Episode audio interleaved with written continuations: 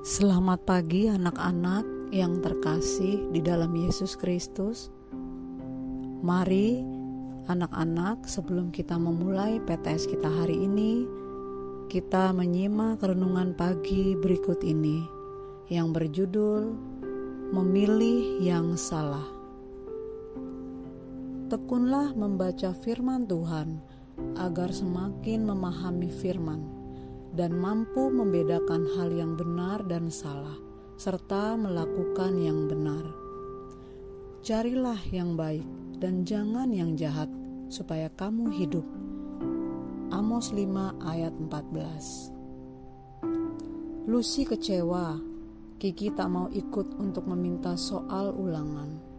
Akhirnya ia berjalan sendirian mencari temannya yang sudah menjanjikan soal ulangan.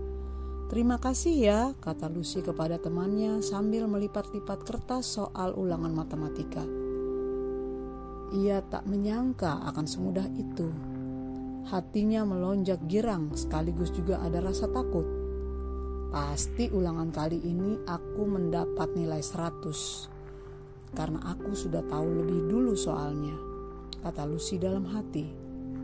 Anak-anak, hal yang dilakukan Lucy itu salah.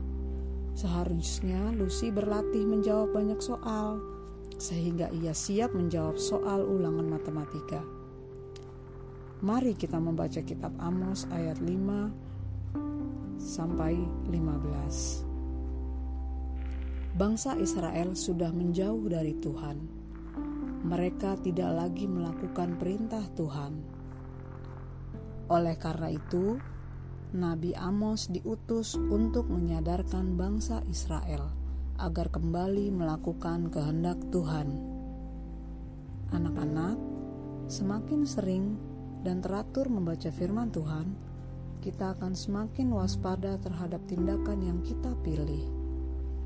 Kita akan semakin dapat membedakan antara hal yang benar dan salah, lalu melakukan hal yang benar. Mari kita berdoa.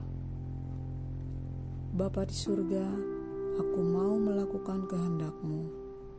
Tolong aku ya Tuhan. Dalam nama Tuhan Yesus, aku berdoa. Amin.